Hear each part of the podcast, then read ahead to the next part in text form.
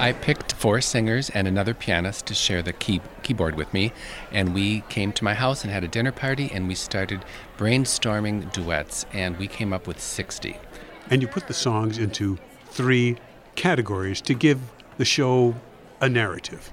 It was Anna Hashizume's idea, brilliant idea. She, we had all these duets, and she started to see a pattern. She said, "Wait a minute, some of some of these duets are for the beginning of relationships."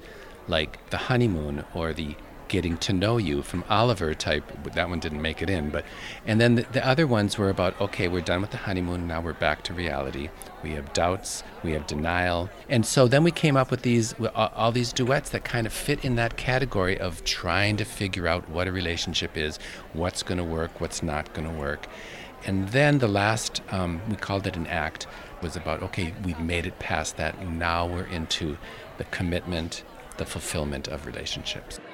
People will say We're in Love is one of the songs representing the early parts of relationships.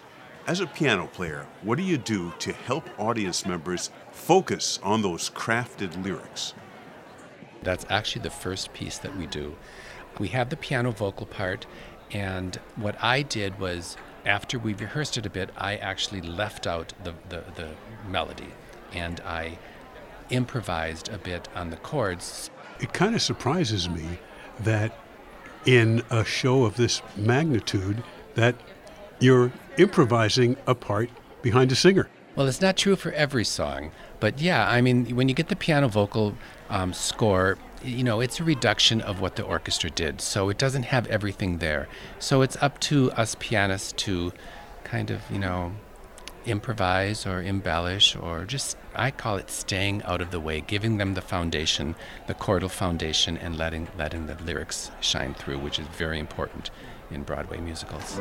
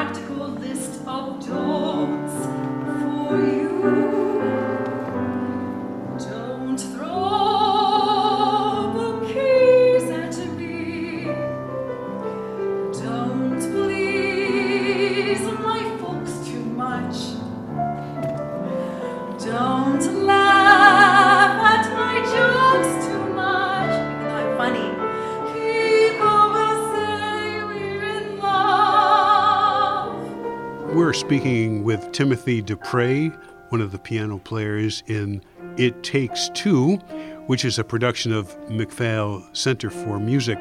You were saying that the song Agony, written by Sondheim, affords less flexibility for the piano player because Sondheim composed a complicated piano part. Yes, absolutely. Unlike the Rodgers and Hammerstein scores, um, this is very specific, and so whenever we play anything by Sondheim, we have to be very exact. And so Agony actually, um, uh, which is hysterical, and it's two men, two princes singing about their desire to date fantasy women.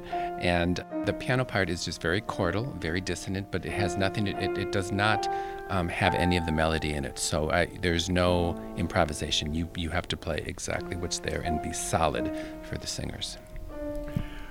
When you're playing the piano behind a great singer, do you pay much attention to what the singer is singing when the song is in progress? One of my favorite things about playing the piano is being an accompanist, and it's, that involves using your ears and using your predicting what they're going to do. You're, you're watching them, you're listening to them, you're breathing with them, and you're listening to the lyrics and you're interpreting on the keyboard what they're singing. So it's a it's it's a duet. It is two people making one piece of art.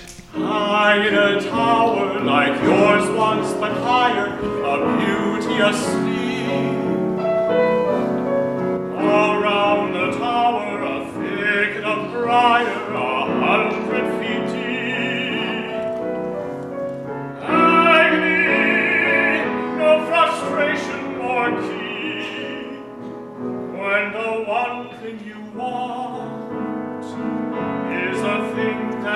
not even seen. I found a casket entirely of glass. No, it's unbreakable. Inside, don't ask it, a maiden, alas, just as unwakeable, what unmistakable agony is the way always barred. She has skin white as snow. Did you learn her a dwarf standing guard. Agony, such that princes must weep. Tim, in the show It Takes Two, you share the piano playing duties with Jerry Rubino, and he's the piano player on a song called For Good. What's great about it? One thing that's great about it is it um, is written by Stephen Schwartz and it's from Wicked and it's popular. It's just such a beautiful, beautiful piece of music. And Jerry has been working with singers for 40 years and a good friend of mine, and he just really knows how to how to get out of their way and how to um, focus on the piano and support them. It's just a really, really beautiful piece of music, and it's sung by two women who are talking about the the, the um, commitment of their relationship, not a uh, intimate relationship, but a friendship relationship. Clear the air. I ask forgiveness for the things I've done you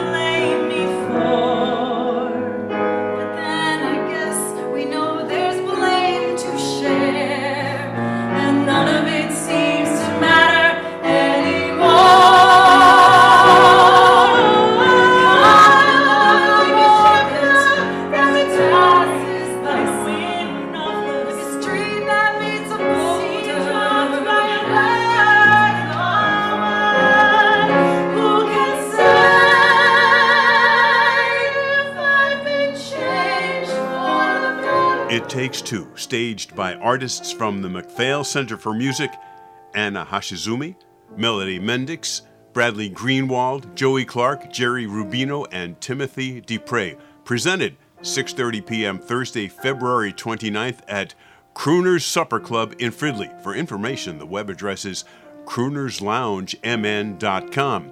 The MacPhail URL is